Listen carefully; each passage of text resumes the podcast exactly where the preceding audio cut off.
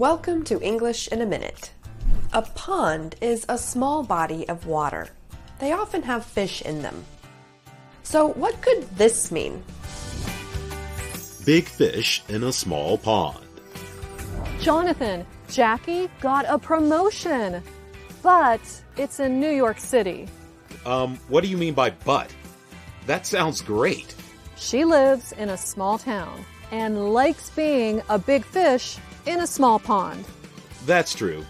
New York City is definitely not a small pond.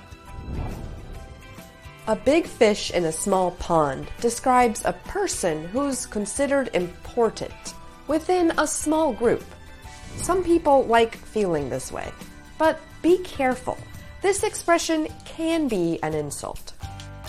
And that's English in a minute.